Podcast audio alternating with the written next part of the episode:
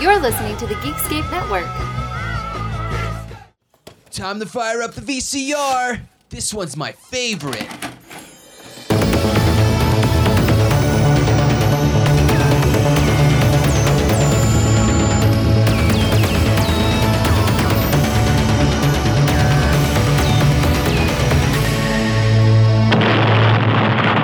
That was gold. Welcome to Analog Jones and the Temple of Film. I'm Steve, Oh, Matt.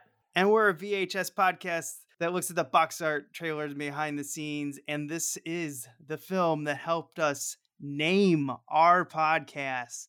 It's episode 200. Matt, can you believe we made it this far? I was trying to think like 200. Then we do like, you know, one a week. So what have we been doing this for like four years then now? I think 2017. Yeah, October 2017 was our start. Fuck. Four years. Holy shit. I thought we just started this thing and now we're into number 200. Well, to celebrate, let's pour some scotch. Does that sound delicious next to the microphone? or European, one of the two. nope, nope. I'm not the kind of guy who pees in a bottle during the podcast, but I've heard about them. Which I I mean, kudos to anyone who can do that. And in episode 200, we finally got to peeing in a bottle while podcasting. We finally hit that mark, Matt. It's magic. I, it's it's another celebration. Fuck the 200. We made it to pee in a bottle level.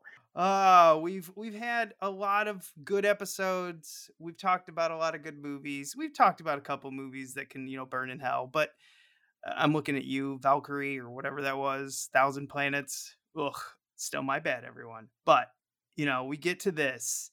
You know, I'm not saying that the next, uh, you know, Indiana Jones that we do isn't as good. Yes, I am. Um, I'm just saying this is this is the top. So Matt, introduce. What do we watch this week? We are watching 1984's Indiana Jones and the Temple of Doom. Woo! Let's rock that trailer. The old legend of the Sankara stones. The villager's sacred rock was taken. Village stories, Dr. Jones. Fortune and glory, kid. Fortune and glory. Come on! I don't want to go! You know how to fly, don't you? No. Do you? You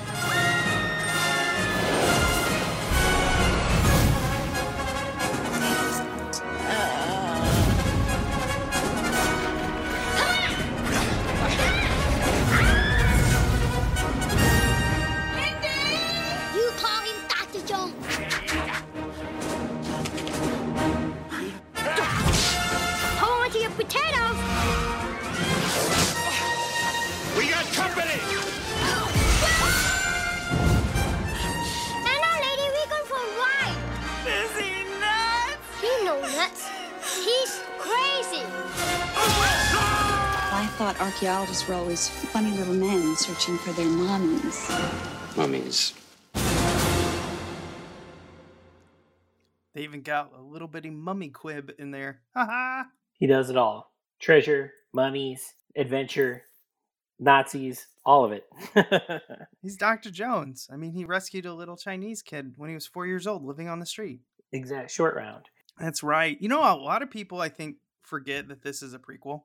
I think so too. I mean, often what is talked about, if you're talking about Indiana Jones, you're usually talking about Raiders of the Lost Ark. So, uh, you know, I don't think this one is like the go to, I guess, Indiana Jones movie. You know, like I said, I think it's Raiders. But with that, I think, yeah, people just sort of have the knowledge of that one and they're like, well, this is the next one. So obviously it would be, you know, in the 40s or whatever. But yeah, it's set in the 30s. So it, it is a prequel in a in a day and age when we didn't see a lot of prequels. But uh, in terms of what they're going for in the series, where it's supposed to be kind of like a serial, it totally makes sense that with the next one we would just kind of jump back in time and just see another adventure. Yeah, I always wondered if they're like, well, he was already so fantastic in the first one. If we do the next one, you know, he's already hit his his top. You know, Indy is Indy at that point. So let's go back in the in the past when he's a little sloppier, he's a little you know, rough around the edges compared to what he was. And I think they pulled that off in this, but I think the problem is a lot of people think it's a step down in his character. But really, it's a prequel, but they don't sell it well. I don't see it in the trailers. I hardly ever see it marketed.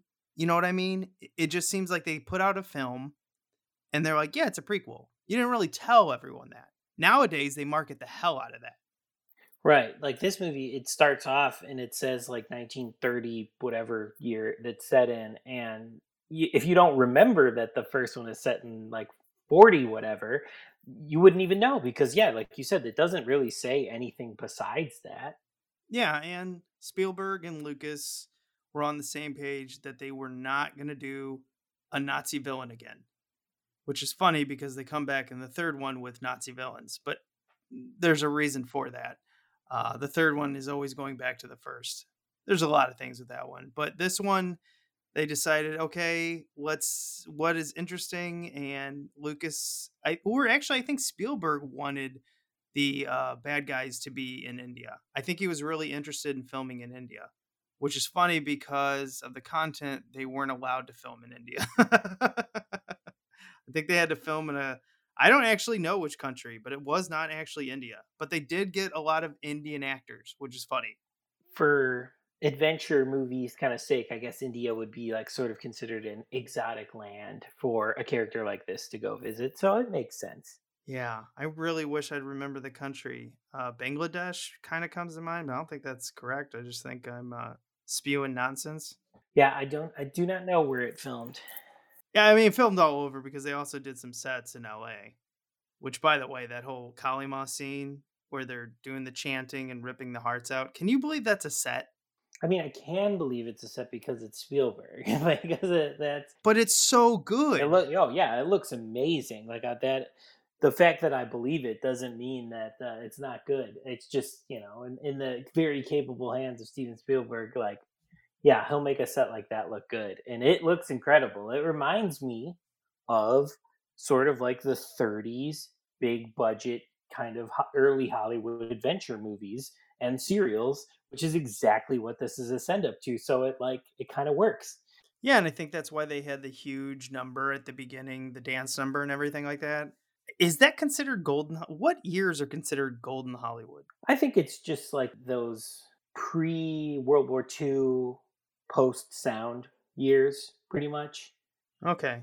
And I actually might be uh, right. I just looked up uh, Bangladesh, and I think it actually was Bangladesh that they ended up recording a lot of it before they went over to studios to do a lot of the reshoots and to like set up the sets.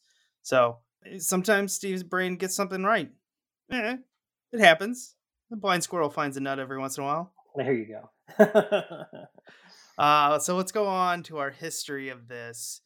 Matt, do you remember the first time you watched this? I do. I was at my grandparents' house, and my grandpa had the trilogy VHS box set, and I just on a whim was looking at his movies and picked this one out. So I don't even think I had seen the other two yet, um, because there were only the three out at the time. And I just put it on, and by literally by the time we got to like the Kali Ma scene, I was like, "Whoa, this is like everything I like, like that I would rent on my own or whatever. But it's so cool that they have this. And then yeah, sort of immediately fell in love with this movie and have seen it about 500 more times since. Yeah, I saw this the magical year of 1990 when Steve became eight years old and he thought he was a big boy. I mean, in some people's eyes, I was. And I saw Gremlins, and Gremlins was my gateway to everything. Uh, because it basically became like, well, I saw Gremlins, so I can see Raiders of the, you know, I can see Temple of Doom. I saw Temple of Doom, so I can see, you know, Predator. I saw, and this like became the stacking of movies when I would get away with this stuff with my parents or my aunts and uncles and everything like that. And be, this, I think, Gremlins and Temple of Doom were the films in 1990 that I got to see, and then just started stacking movies, and that's how I started watching all these. And then, of course, my brothers, which were just a, you know, a little over a year younger than me, they tagged right along. My twin brothers who are younger, so uh, I loved it. 1990, what a great year for me. the year that you know us kind of nerds fall in love with movies is special. So hang on to that. Gremlins and this, which basically created PG 13 because parents were so pissed. Yeah, I remember I remember reading about all that and yeah, how like they weren't graphic or whatever necessarily, but just yeah, that parents were eh, having kids that were having nightmares and stuff because of the stuff they saw in these two movies. And I remember reading about how kind of quickly after this, the MPAA had been like, "All right, we're gonna do a PG thirteen. Yeah, I guess both of them worked together pretty well on this because the studios were like, uh, "We're losing money," and the NPA was like, "Well, everyone's pissed at us too, so let's uh, let's actually work together proper." And then they got a PG thirteen, and I don't know who wrote the rules for those, but I can tell you when you know you were a kid in the late '80s and early '90s, you could every once in a while get a fuck and a boob. Yep. And you're like, oh my god, this is the greatest. and your parents couldn't say anything to you. You're following the rules it's a PG movie or a PG thirteen movie, whatever you know, whatever. Every Halloween, you know, I uh, always watch Beetlejuice, and it just like cracks me up how that's PG and it has a fuck in it. Like, yeah. can't even say it on TV still yet in 2021. But like PG movies, you could get away with one back in the day. yeah, I remember when cable oh, started allowing like one bitch, and everyone's like, "Oh, society's falling apart." And then of course we had nipples and friends and then it was it was over. We haven't been the same since. Yeah the, the downfall of modern society was rachel's nipples. Yep there you go. It wasn't 9-11 that changed us it was rachel's nipples. It's fact now it's been said on analog jones now it's on the internet boom. Done. This is where matt has to guess the box office totals. Now matt which one do you want? You want domestic or worldwide I'm a I'm a domestic guy. I usually always look at the domestic box offices. So let's see if I can guess this. So you chose domestic. Here are the movies that were coming out at the same time. Breakin'. Oh, that's pretty cool. That's one, you know, that I mean, of course everyone remembers Breakin' 2, Electric Boogaloo, but I mean the the first Breakin' was like really successful and good. I've never seen it. I love dance movies though, so I need to get on that. I'm surprised you haven't seen that. Yeah, you you do like musicals and dance films. Yeah, and I, I for whatever reason have not seen. Break- I do think randomly though I have seen Breakin' 2 Electric Boogaloo though. Oh, that's that's the one that where they like they wrote it, shot it, edited it, put it out in like eight months after the first one. Total disaster. As it usually is when those things happen. Good job, Cannon. Uh, and then number three, we had, or number two, The Natural. You've seen that, right? Never seen it. Oh, baseball movie. That's like, that's the baseball movie that a lot of baseball people put up there, along with, uh, you know, Field of Dreams. I'm more of a Sandlot guy because, you know, I grew up in 80s, 90s. Love those kid films. But we also had Romancing the Stone. Okay. Police Academy. Okay. 16 Candles, Firestarter, Splash, and the last one, Footloose. 84, big year for movies that would either go on to become classics or spawn franchises. So yeah, what's funny is way down there is Friday the 13th, the final chapter, but it came out in April, so you know it was at uh, its last legs. Yeah, those movies are always so front loaded for audiences. So pretty funny that you would put a Friday the 13th out in April doesn't seem very smart. I would have that in October every time. yeah. Got to have it in the fall at least. But anyway, those were the movies. What is your guess for the domestic total? Uh, I'm going to go. I, I feel like I'm playing it a little safe, but I think I want to go. The budget was 28 million. I'm going to go a little bit conservatively on this, but still high considering it's an Indiana Jones movie and I'm gonna say domestic 95 million.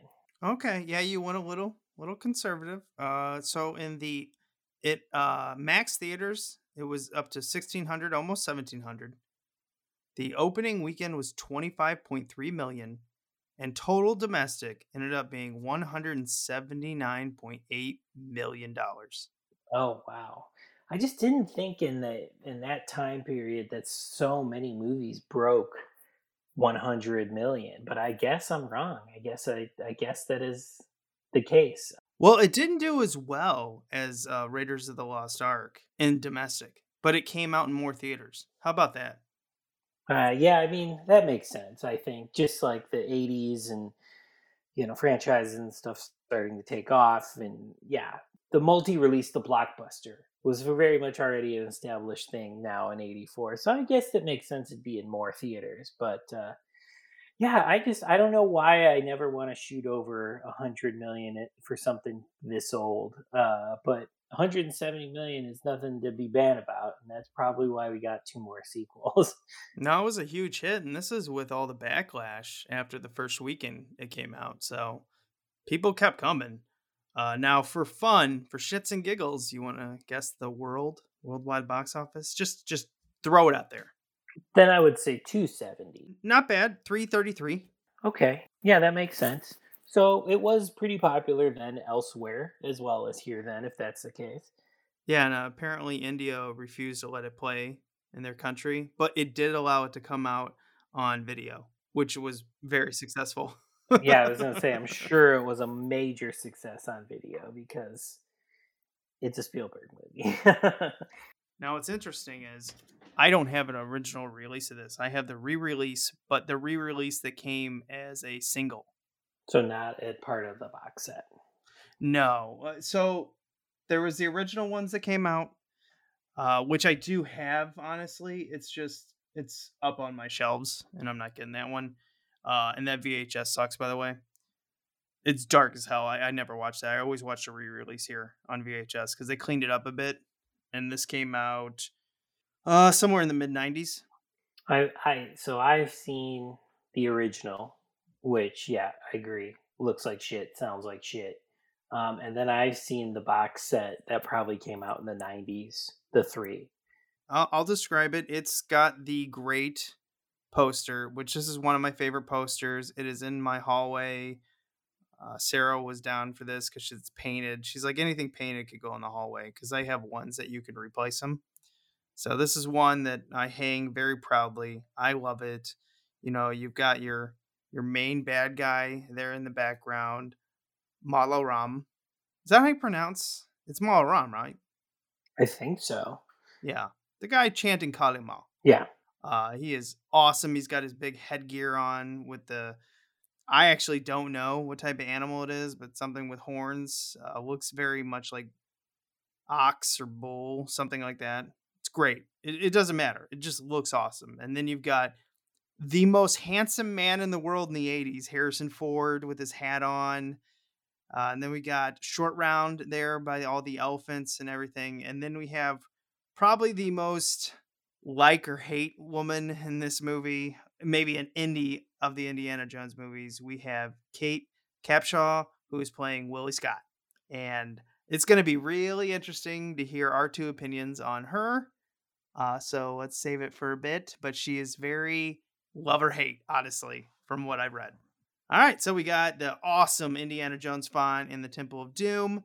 Then we flip it over to the back, and again, we got the awesome font and everything like that. And then we've got a shirtless Harrison Ford. Ooh, that is man candy right there. Am I right? Looking yum. Yeah, he is. He is thin and ready to go. Well, he's he's like uh, what what would you say in like '84, like forty something? You know, I- he's that's a good question. I don't know. He's an experienced, good-looking man. This is no boy we're talking about here. I know. How is he like so boyishly handsome and ruggedly mannish at the same time? Well, I wonder if it is just because his career took off when he was so much older, uh, and it- worked in his favor, man. Like he's just a manly man. Willie has no choice but to love him. It's not her Yeah. fault. He's just that damn handsome. He's got that drip. Yeah, he's magnetic. So we've got the description here. Indiana Jones, the daredevil archaeologist who saved mankind in Raiders of the Lost Ark, is back in one of the biggest box office smashes in history. This time, Indy's out to find the famous Sankara Stone and to save hundreds of children who've been enslaved by a mysterious cult in Indiana Jones and the Temple of Doom. It's an action packed masterpiece of special effects and edge of your seat adventure. Harrison Ford leads an incredible cast in this breathtaking epic, shot on three continents by the film's creators, George Lucas and Steven Spielberg. And what's funny here, this doesn't make any sense. Oh, Canadian home video PG rating. So I have a Canadian release. You know, those slip in. they slipped they slipped into Suncoasts and FYEs and Walgreens and wherever you bought your VHS tapes back in the day. They those Canadian ones always slip in. It still happens with DVDs too. That's hilarious. And they very proudly uh, show the little Canadian maple leaf. I love it. Canada, always a big fan of your releases. Their version looks better than the OG US release, so good on them for that. There are times when they're doing the whole like Kali Ma, you know, like chant and ripping out the hearts and everything in the original release. It's so dark that you just see see like fire and like flashes of people's face in the light. It's bad.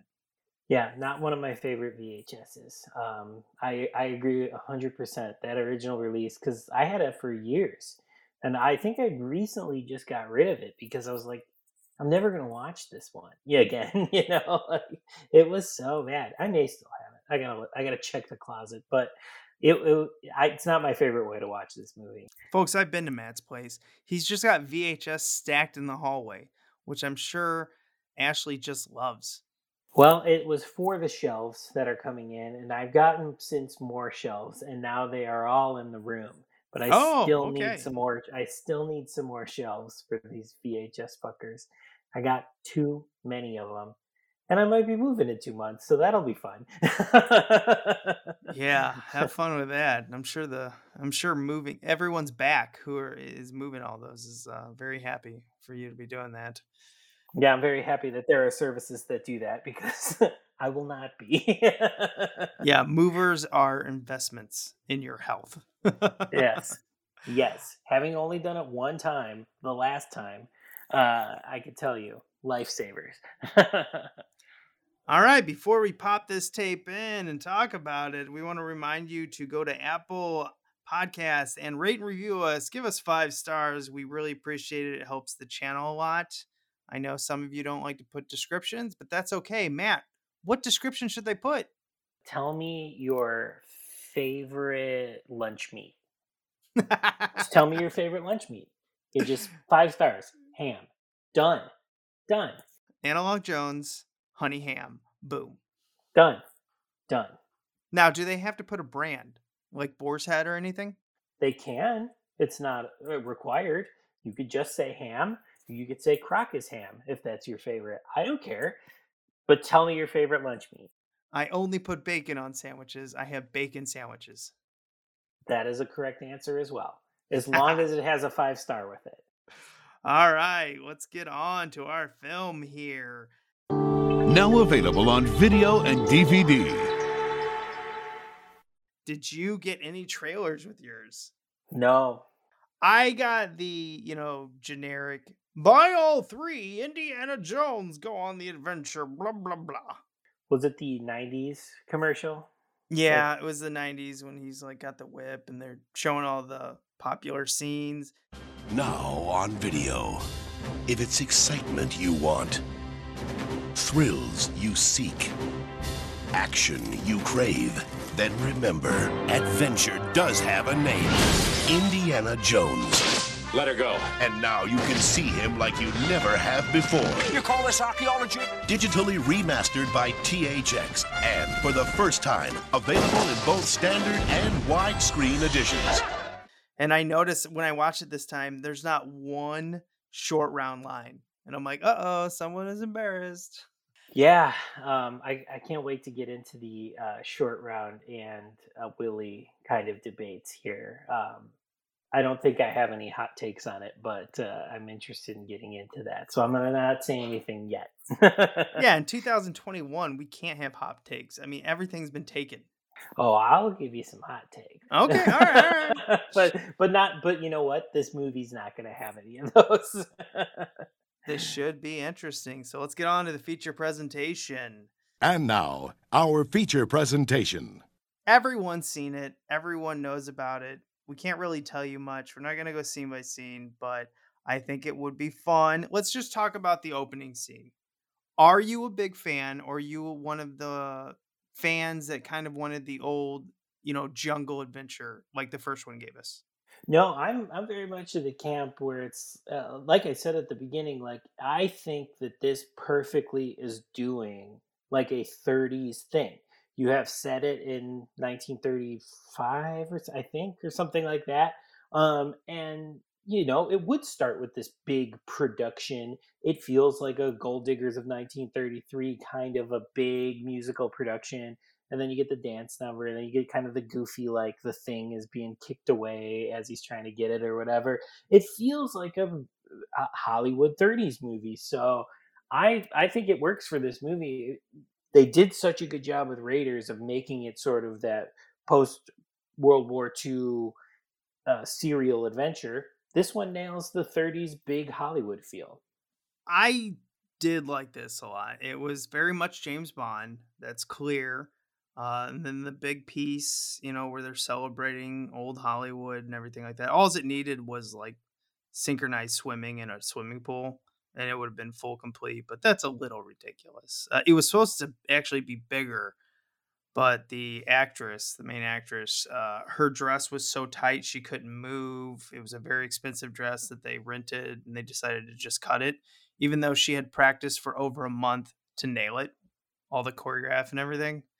Oh well, dress is too tight, can't do it, don't have time.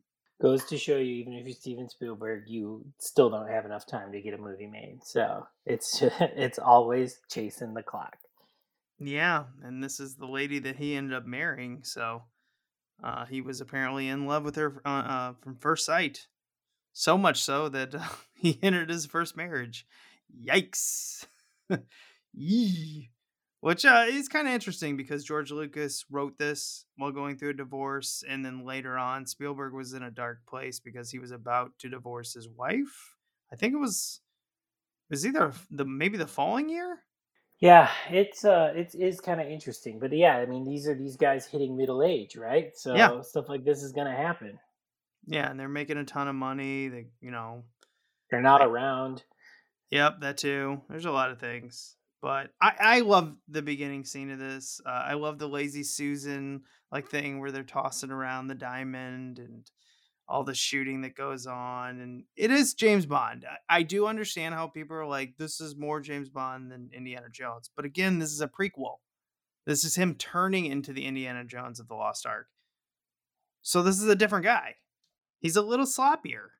well it's younger it's faster it's looser i i think it's accurate i feel like it's accurate to this you know world and this story so i like it Yeah, did you notice the palette change in this?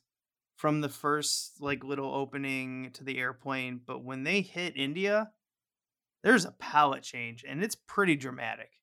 Yeah, I think there's even a palette change from the opening scene to the plane ride as well. Like I I think it almost does shift from maybe more old school Hollywood to I feel like a more kind of like Indiana Jones kind of palette, you know? Like I feel like it it once once we land there we begin sort of the the main movie's adventure. I think it re- that's when it really looks like an Indiana Jones movie. And I think that's with some, you know, foresight because obviously I've seen the other two so I kind of know what they look like, but like so maybe at the time it might have been a little more jarring, but for me as a modern viewer or whatever, I think it just it looks like a like a Indiana Jones adventure.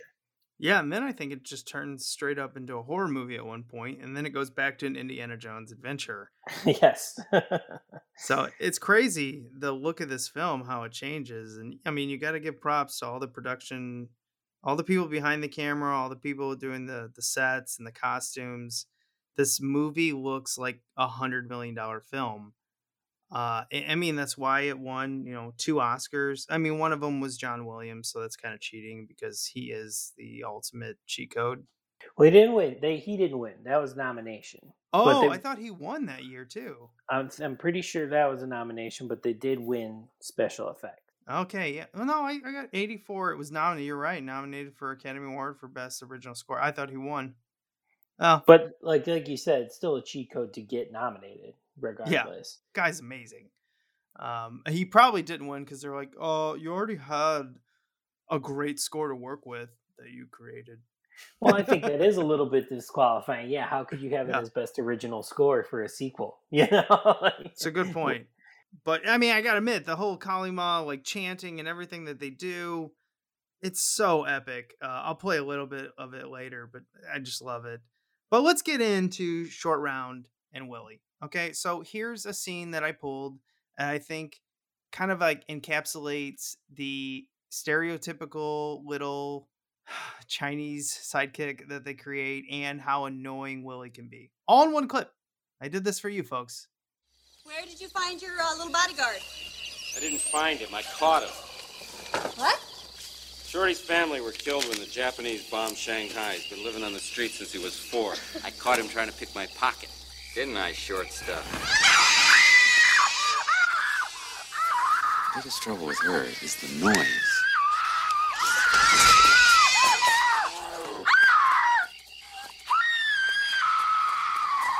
Hey, you cheat, Dr. Jones. You cheat. What do you you mean? the full car. Oh, you let's say talk together. now. Let's no talk together. step, no mistake. mistake. I'm very little. You cheat very big. Dr. Jones, you cheat. You pay money. You owe me 10 cents. Ah, my friend John and I, who's been on the show many times, used to do this scene all the time. Like, I'm little, you cheat big, Dr. Jones.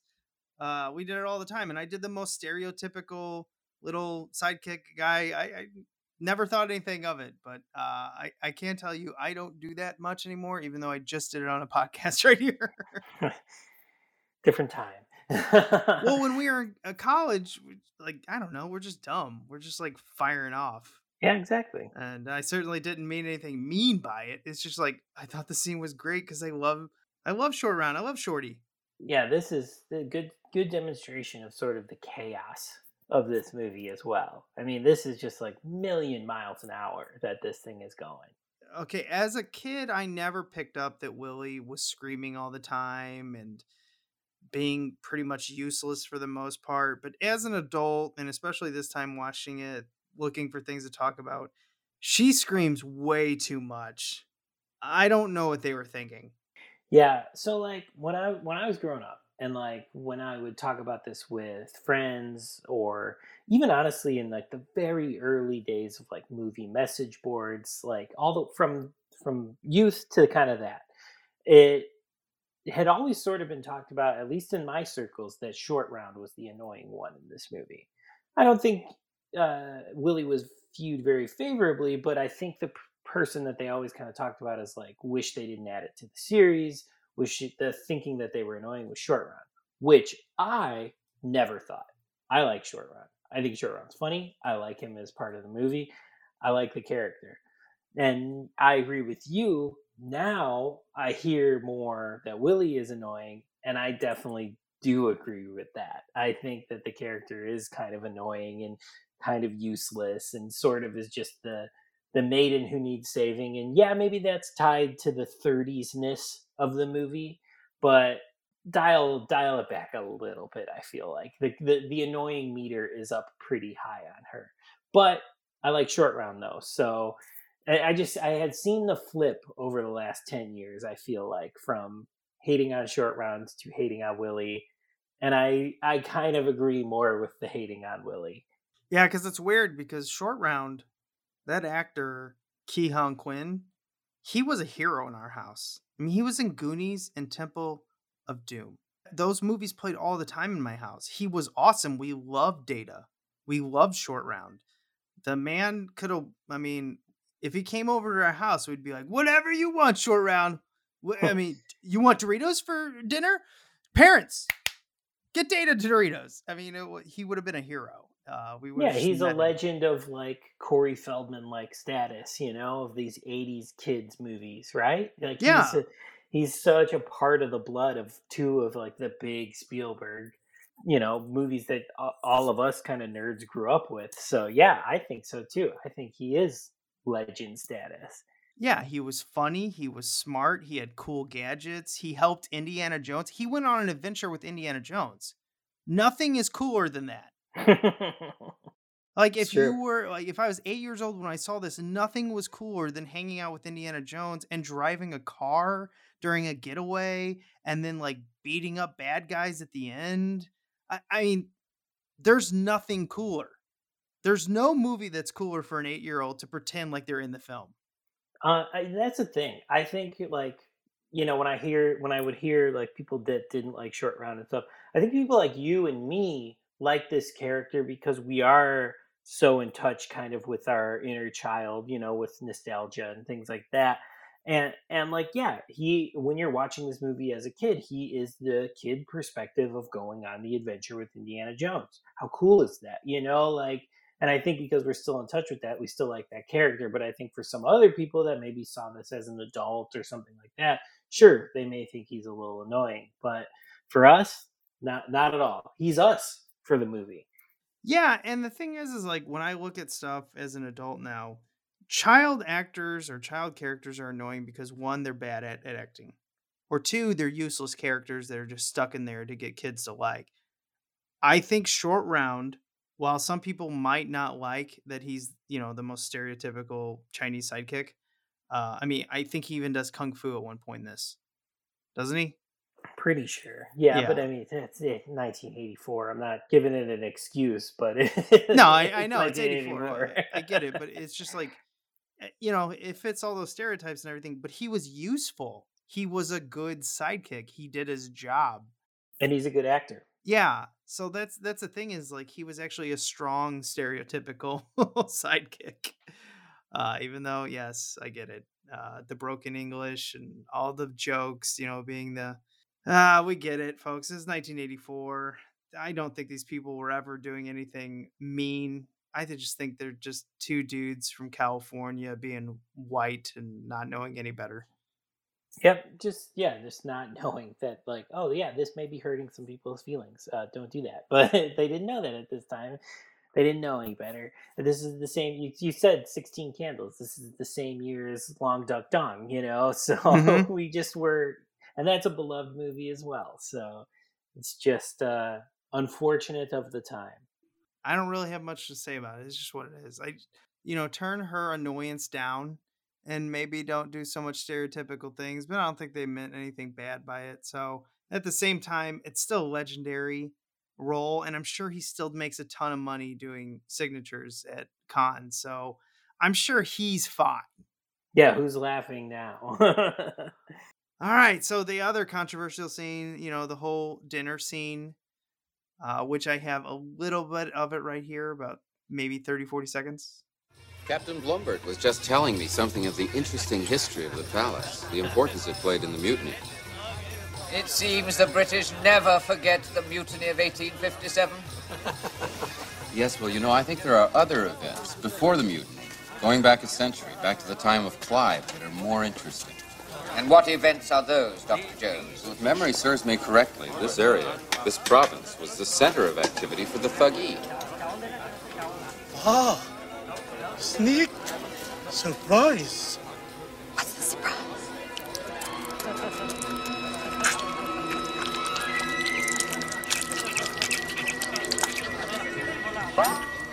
Dr. Jones, you know perfectly well that Thuggee cult has been dead for nearly a century. Yes, of course. Thuggee was an obscenity that worshipped Kali with human sacrifices. There you go. I, I made sure to get in the snake surprise in there because that was, you know, the thing in eating the beetles, and of course the dessert, which was chilled monkey brain, or I think it was, was it monkey brain. yeah. Uh yeah. See, this was as one of the the actors, both actors, uh, Roshan Seth and um, Amrish Puri. And if I'm messing up those names, well, I'm from Missouri and I'm white. Sorry, I'm uncultured. Um, but you know, they were talking about how they agreed to those scenes because it was so comical, it was so over the top that it was supposed to be they were serving food that Westerners thought that people from India ate. It was not a good joke. It didn't go over well. But as a kid, we never saw any of that. We just thought it was cool that they were eating snakes and bugs. Yeah, I mean, this is just is plugged right into like you know, uh, kids playing in the sandbox and pretending to eat gross things. You know, that's that's what this is, and it's and you know when they talk about the fan the the controversy of it, my answer is always sort of like it's fantasy. None of this movie, at least that's what my kid brain thought when I was watching it. I was like, none of this is real. This is like in a in a adventure time, you know, in the 30s. It's not even current, you know, like it didn't feel like it was supposed to be representative of India. You know what I mean? It felt like it was supposed to just be part of this crazy ass movie. yeah, and I know the actor who played Molly Raw, Molly Ram, Molly Raw. I don't don't remember exactly how to pronounce it, but Amrish Puri. He had to to put up with this for years because he defended it. He's just like, I wasn't in the scene, but I was in the movie and everything. He's like, this film was clearly comedy it was so over the top. It was so fantastical. It was so stupid that he's like, that's why we agreed to do this stuff because we just didn't think it was that bad. We just thought it was stupid. And uh, it almost was like we were laughing at the Westerns. You really think we eat this shit? Uh, and then, you know, it was funny because there's been back and forth. A lot of people from India, especially politicians or uh, you know, talking heads were were bashing it, and I understand that. I really do. Uh, I understand both sides here, but later on, as this goes, it seemed like it actually did something good, as in the Western culture were then now introduced to discovering what is India really like, and there are a lot of people saying like this this film specifically introduced a lot of people from the Western world to Indian culture because then people started teaching what actually Indian culture was like instead of just this, you know, like comic and these over the top characters that aren't real. So I kind of get both sides on this. Yeah, I mean, I told like I am obviously making very much an argument for the fact that it's spoofy, it's you know funny, it's over the top, it's fantasy. I see the side of people being upset as well. I definitely you know as as a person growing up in the western world i can't really comment on how their perspective of it is so like you know i see it but like to defend the movie i really do think yeah it's fantasy yeah it's over the top yeah it's two guys from california that had probably only been to india maybe once for fun i'm assuming that's why they're so interested in it i don't think anything was meant bad by it and I, find it really interesting to hear like an Indian perspective when I hear you know older um, this actor, two of the actors uh, talk about it. How they're just like, we just thought this was so stupid, it wasn't a big deal. Yeah, and like you know, as a kid audience, that is sort of what comes across. So yeah, it's interesting to hear that that is you know some of the actors you know who lived it, who were there, their perspective of it. Yeah, moving on. Uh, I mean, Kate Capshaw, I got to give her credit. When we get to the bug scene, which is and the dinner scene was big for us as kids. We usually would watch the beginning scene, we would fast forward to the dinner scene, then we'd fast forward to the bug scene. And those are real bugs. None of this is fake. I mean, she had to take a sedative. They had to give her sedative, and I don't blame you. I, I don't want like 2,000 something bugs crawling around me. It's awesome. This is all real. They had bug wranglers, professional trainers, which is weird. In 19 probably 83 when this was shot, I would assume they wouldn't give a shit about bugs. No, no, no. This was a big deal. This took a lot of bug wranglers to come up and mix all these bugs so there wouldn't be some giant war. And they had to do I'm sure there were some bugs killed cuz I mean, come on. You're you're walking around 2000 something bugs. How do you miss all of them? Uh, but I, I was impressed that they actually went to this length to make sure these bugs were protected and trained and all this shit. I think that's crazy. What do you think? Yeah, I think you know, like you said, maybe maybe the '80s is kind of the earliest example of like actually taking care of. I mean, not even just bugs, just animals in general in movies. Uh, more. Yeah, because a couple weeks ago, you know, Chris was telling us about Milo and Otis and how fucked up that movie was for little animals. Right, right. So like yeah, by this time, big Hollywood production, yeah, you're gonna need like bug wranglers and stuff like that for this scene. Uh, yeah, let me tell you, if I was in her shoes and I had to do that, first of all, I wouldn't do it. Second of all, if I had to do it, I would have to be on heavy sedatives. yeah, that's why I was like, man, she was a trooper. She did it. And I'm not sitting there saying like, oh, you had to do it on sedatives. Oh, tis, tis, tis. You know, other actors wouldn't. I don't care, man. That's uh, bugs crawling on me is one of those things I can deal with, but I don't like it. And if someone gave me the option for sedatives, I'd take it. Yeah, I don't like that shit. I don't like that shit one bit. I would not be happy in that situation. I probably wouldn't do it. she was probably like got in a corner and like pumped herself up, and then they're like, you know, we can just give you sedatives. And she goes, and I'll take it. Thank you very much. It's like, wow, I didn't know that was an option. Yeah, we got this drugger, you know, we got this drug guy over here. He's for Harrison Ford. He gets he gets migraines. And we got 2000 of these things on the floor. You're gonna need it. I know, and some of them are big. Uh, but we loved it as a kid, especially you know all the the traps and everything. We skipped right over the like little sexual innuendos and she's like talking about him studying stuff. We like we didn't care. Give us bugs. Yeah, the gross stuff. and then we get to the chanting, Kali Ma, and the ceremony of the ripping out the heart, but he's not actually ripping out the heart. I don't know if you know that, man. Spoilers. he just has the heart. I know, I love it. We loved it so much as a kid, and it creeped out my mom because we used to chant. We used to do the two chants that creeped out my mom the most. We we did the the Chucky, you know, Latin and everything like that. I can't remember it as well now, but we used to chant that. And my mom hated it, and we used to chant this, and my mom hated it. Kali Ma. and we used to pretend doing the sacrifice. We'd always kill one of us. I'm gonna be honest. I was always the one being Molly Raw. You know, I was killing my brothers, but they were little. They deserved it. Yeah, exactly. You had the power. yeah. If you wanted to survive, you should have been born first. Then the rules. I don't make them It's a hierarchy. You can't change that. Yeah. Well, we used to chant this, and I got a little bit of it because I love this actor. बलि मांगती काली माँ मुक्ति देगी काली माँ काली माँ काली माँ काली माँ शक्ति दे बलि चढ़ाओ तेरे आगे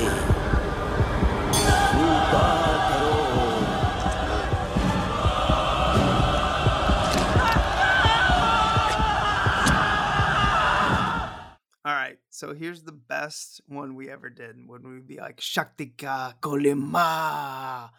I took ketchup and put it on my knuckles and wiped it all over my brother's chest, and my mom got so pissed. But it was the greatest thing we ever did. Yeah, but you probably loved every second of it. Yeah, my brother's like, it's sticky. And I'm like, it's your I'm ripping out your heart. You gotta act here. Y- I was yeah, also right? playing like older brother director. Come on, we got to do this scene right. I got the gore for us. Yeah, and then I remember one time Anthony was taking like so when you have the, you know, um, the wrapping paper and you have the rolls underneath, if you just do it right and you like twist it in circle formations, you can get it kind of like a whip because it all detaches but still stays together. Anthony was whipping at, you know, me. Uh, this is a whole scene. We used to do these whole movie scenes with my parents, and my mom, my dad would laugh, and my mom would get very upset. She's like, I can't believe you're letting them do this. My dad would be like, they're kids. I don't care. And, and literally the reason why PG 13 was invented because of kids like you doing shit like that in the Yeah. kitchen with the ketchup. yep. Yeah. That's exactly what it was. I also was the kid who was taking the butter knife and trying to do the uh the knife trick the Bishop did in uh, Aliens. So yeah, I'm the reason all these well, that was rated R, but you know what I mean. Yeah, all these movies that were marketed to kids, aliens included. Uh, yeah, that, why we did all that shit and why the parents got all mad. I I know that like when this scene happened the first time I saw this movie, I mean this is sort of where I both like I fell in love with this movie with this scene, but also then the rest of the movie never reaches the heights of this scene. That's true. Oh, I don't know. The getaway on the mine cart, that's pretty fucking awesome. I mean, I think I love that more today, but as a kid, I mean, as a kid that loved the gross shit, like you're talking about the bugs and the monkey brains and stuff like that, like you, the it ends sort of with the heart. yeah, the adventure stuff is fun with the cart and the, the basically the universal ride that it is. Um, but like for uh, for me as the first time watcher, it never reached this heights. Yeah, as an adult, I like it all though. Now, speaking of the Universal ride, they never did this as a Universal ride, correct? no, I think they did a stage show only. Yeah, I think you're right. Yeah, because they they had the plane and everything leaving the water. Mm-hmm. Yeah, that's sad. I mean, because this is a ride. This is a ride that every kid would pay. I would have begged my parents if this was in Universal Studios. Anytime I see in like a Spielberg movie or a Universal movie or just sort of like a big Or Hollywood movie Amblin, that Universal, Paramount, whatever. that crosses into there, I always wish there were rides for all of these type of you know moments. I'm like, why didn't River Wild get a ride? You know, why didn't why didn't this have a ride? You know, like River Wild would have been a good ride, but for adults because I don't think kids would have been attracted to it. But like, could you imagine 1985? Or no, wait, when did that movie come out? River Wild '94. 94. Okay, let's let's uh, pretend 1996 30 year old and 40 year old Steve went to Universal. We'd be on that in a second. And I dragged my kid to it. I wouldn't bat an eye. I'd be on that thing. I'd go on it twice. Last time I was at Universal, I was 18 years old. I rode the Mummy ride five times. So I know. I hope my kid is ready. I mean, I already put him in five Halloween costumes, which we only bought one, folks. So if you go on my Facebook and you see him, he's in five costumes. We only bought one. I'm not that crazy, but we were getting pictures in all five. hell yeah. Yeah. I mean, you have kids to put them in Halloween costumes. The rest of the year, I'm a deadbeat dad. Until theme park season happens when he's a little older. Yeah. and then I'm like the greatest dad in the world who's like dragging his passed out kid. He's like, I'm too tired. Nope, nope, nope. We got three more rides. yeah, we still we still have to do the King Kong ride. And if Matt's there, I'm like, Uncle, we can't disappoint Uncle Matt. Are you kidding me? You're you're pop. If I'm there, you're Papa Steve, and you're taking care of your two kids that day. Your 35 year old and your five year old. Oh no. Well, we're getting a lot of turkey legs, kids. We need that salt and fat to keep up with all the energy we're burning. And I'm just over there like turkey legs, turkey legs. Universal, like I know a lot of people are like, I can't wait to take my kids to Disney, and I will. But I'm more of a Universal theme park kid. oh yeah, I I that trip I was talking about when I was 18 and I went to Universal. I think I spent five days at Universal. I spent one at Disney. I'm a I'm a Universal guy through and through. Yeah. I, I don't know, maybe it was because I grew up next to Six Flags. Like like there's something different. I wanted the alternative to Disney. I don't know if that's something in my brain. Or maybe it's because I like Mac and Me over ET. Maybe that's the true like uh, thing that we should investigate one day. But either way, uh, yeah. You know what? The rest of the film after the the you know the Universal ride that is the mine shaft and everything like that, it's fun. You know, I like the little gun trick where he doesn't have the gun and they're playing. You know, they're making fun of the first one. Uh, and then he's he's on the the bridge with the alligators and everything ever since. But honestly, the movie ends in my like kid brain right when the mind right ends. I'm like, okay, I'm done. I can just leave. Yeah, like I said, when I was a kid, it ended with the Kali Ma scene, so I totally I understand that. Uh, but yeah, as an adult though, like I like I said, I like the the ride scene, and then I I like the crocodile scene. I like the bridge over the crocodile. I think it's a really good kind of intense finale. Yeah, I like it as an adult, but I don't give a shit as a kid because I'm like, all right, I'm ready to go outside and play. yeah, exactly. so there's two different things because it's fun to watch. Now, the the problem with this is I watched this on three different formats in the last like couple months because I knew we were gonna do this for 200. I watched the original one and I quit. I just couldn't get through it. It's so bad. I put it up on my shelf and I'm never gonna watch it again. It's bad, folks. Uh, and then I watched, then I went straight way too far into the HD. And you can see all the lines. You can see all the tricks. And I'm like, oh, we need a middle ground. And then I went to this re release, and it is a great middle ground. It really is. I would very much recommend if you watch this film and you're nostalgic, watch the night the mid 90s re-release of these because they lightened up the darkness, but you still can't see all the puppet strings if you know what I mean. Yeah, no, that's the this is kind of one of those movies that is tailor made still for sort of like a not premium format, you know? Like like I agree with you 100% that first VHS is useless. But yeah, later VHS, I also I I watched this on the sort of first run of the DVD and that looks fine too. Like that doesn't give away any of the secrets either. That still has a little roughness to it. Yeah, you have to find that like spot where it like, and I have ambulance going in the background because you know, Indy almost fell off a bridge and everything, so they're coming to save him. That's right. I love the middle ground of this. I think they did a great job. I'm sure the early DVDs. What I'm saying is, don't watch the Blu-rays. Yeah, I can imagine so many of these. Yeah, so many of these magic is kind of lost in HD. It's actually a downgrade in special effects from the first one if you watch it in these like Blu-ray HDs. It really is. And this won the Academy Award over Ghostbusters, which I, I don't care how much I like this film. Ghostbusters, in my mind, won. I'm just saying, Ghostbusters changed the game. And I think you said that earlier in the podcast.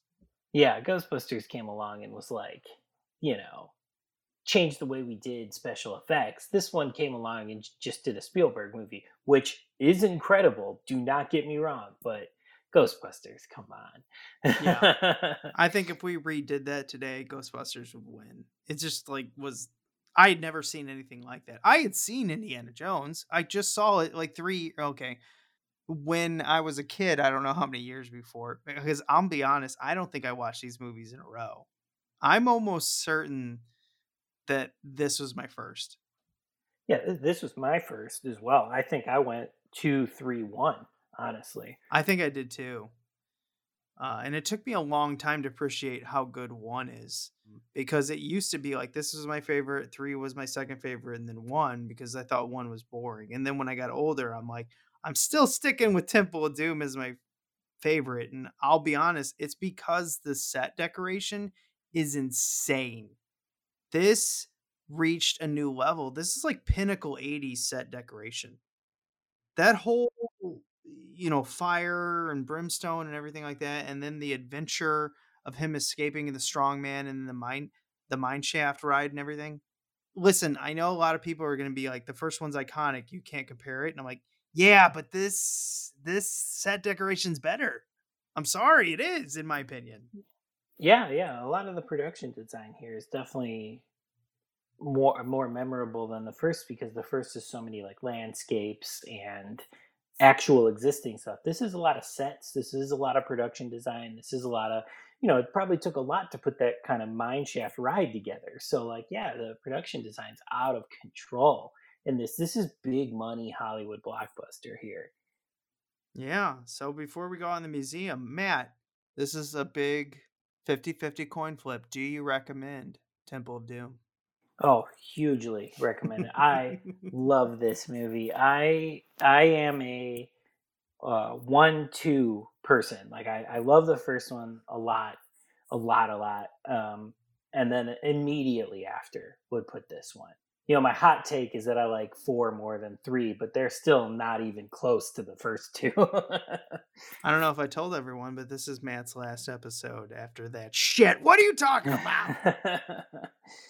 And, and uh, here's and actually talk, I can talk about this here because real quick because I, it is tied to what we've been talking about this whole episode. One of the, the the reason that I would take four over three is simply because four we do the 40s again. It doesn't really feel kind of like a 40s movie. It just kind of feels like a late 80s movie. It doesn't have like that vibe. And the reason I like four a little bit more is that it captures sort of that 50s sci-fi B movie vibe that you know the other movies are capturing their time period so accurately so that's why i do it but like like i said one two is are the two you need and then i like four and then three is the one i watch the least whenever we get to number three we'll talk about that i have problems with three as an adult but I can't stand four uh, because part of me thinks that they just didn't take it serious. And I, you don't have to take these films serious, but what I mean is like they almost haphazardly put it together. I don't know. Uh, we'll talk about that whenever we get to them. No matter what happens in this podcast, even if we retire and we never do a podcast again, we're coming back for three and four. We're gonna find some way. It's gonna be nineteen or nineteen. That doesn't make no sense. Um, it's gonna be 2047. I'm gonna be like, Matt, I'm about to die. We're doing number four, and you're gonna be like, that's my favorite one, other than one or two. And I'm like, yeah, I hate you. I like that you're like a grizzled old smoker, and I'm still a child in the uh, in the future. I, I could be could be accurate. I don't know. but I hope in the future I have some uh, RoboCop legs and stuff like that. I'm still walking really well, but I got a grizzled voice. They still haven't fixed the voice boxes. but they can fix everything. Yeah. But you found the fountain of youth and you're like, I'm still 30 years old. I'm like, I hate you. Why didn't you share that with me? okay, let's go on to the museum.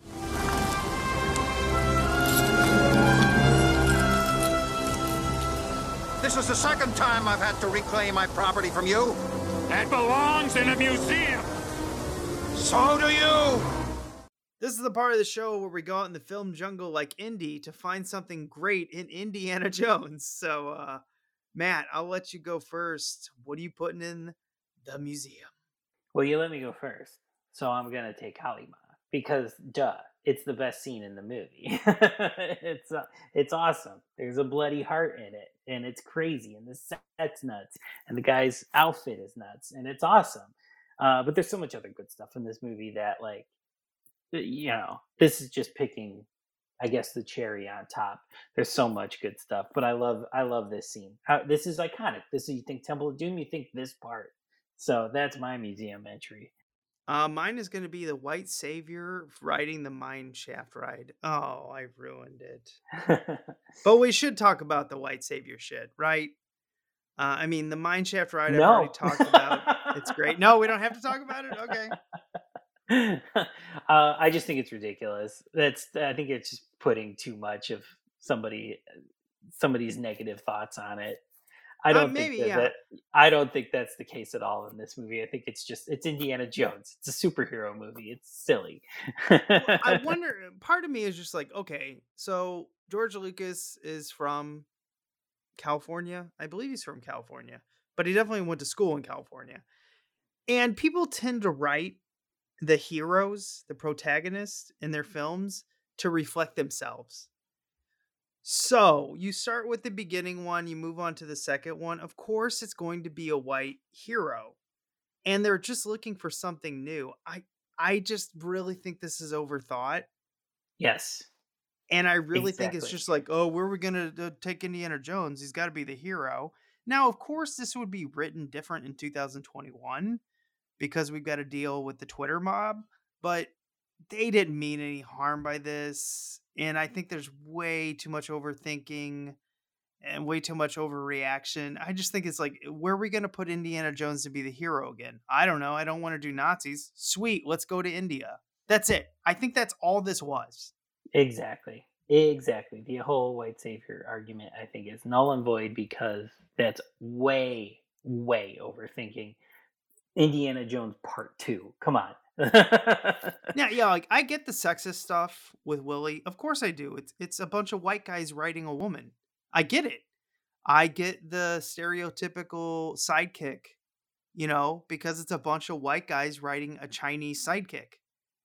But the white savior, I think, even though we are both white and I'm white, I'm gonna I'm gonna take the brunt of this.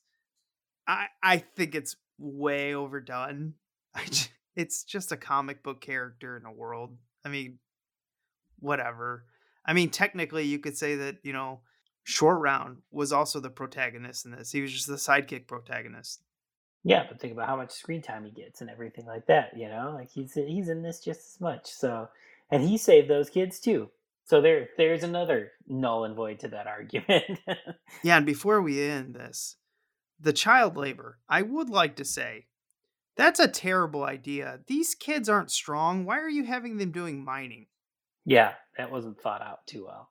like these, how they they can barely swing a pickaxe. You're this will be the slowest mined mine ever. that is so true. 100% accurate. That that's just Steve, the the older male efficiency. You know, I, I'm thinking about efficiency here as an older male here, or just an older person. Doesn't matter. I'm male. That's terrible efficiency, folks. Come on. If you're gonna do anything, steal the dads. They're the ones who are old up and grown and ready to go. And I guarantee if you put a gun to their kid's head, they're gonna mine the shit out of that.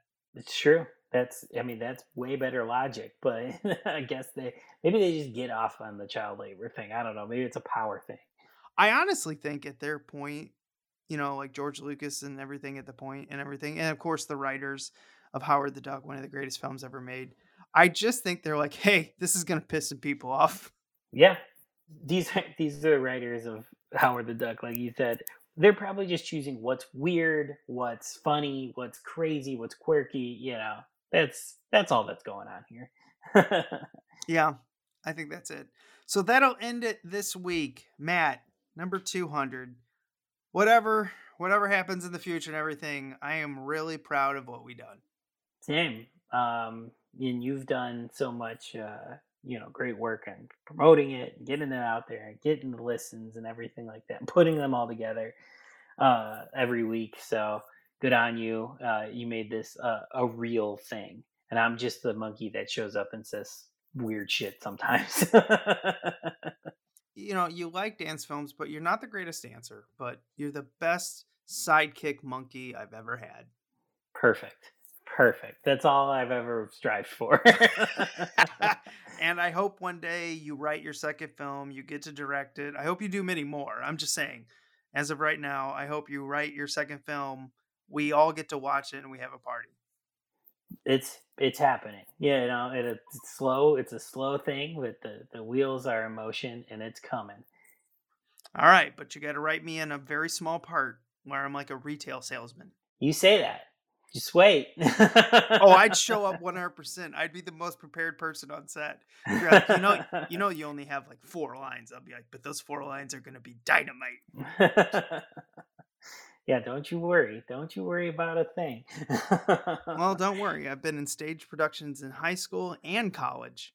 And both of them, I barely had any lines. So I'm ready. I'm ready. You're prepared. You are prepared yeah, this has been a this has been a fun uh, 200 uh, movie long journey, and uh, my brain may be potatoes, but um, it has been fun going through so many lumps of plastic the analog way. It's been it has been absolutely crazy. I cannot believe it's been four years. I can't believe we've been friends that long either. Yeah, well, I mean, we were friends for the first two years, and we've hated each other for the last two. But you know, there's definitely an asterisk next to that. Because yeah, once I we, find we, out that you like number four over number three and two and one, I'm just gonna rewrite history. Matt is the only man on history that thinks Indiana Jones and the Crystal Skull is the best Indiana Jones. Uh, that is 100% not accurate. and I'm I'm gonna burn this thing down to the ground now. That's funny because my notes also say that you like Mad Max Thunderdome the most. Oh yuck! I I can very much say that I would like to go the rest of my life without having to watch that again. well, that'll do it this week. So remember to be kind and rewind.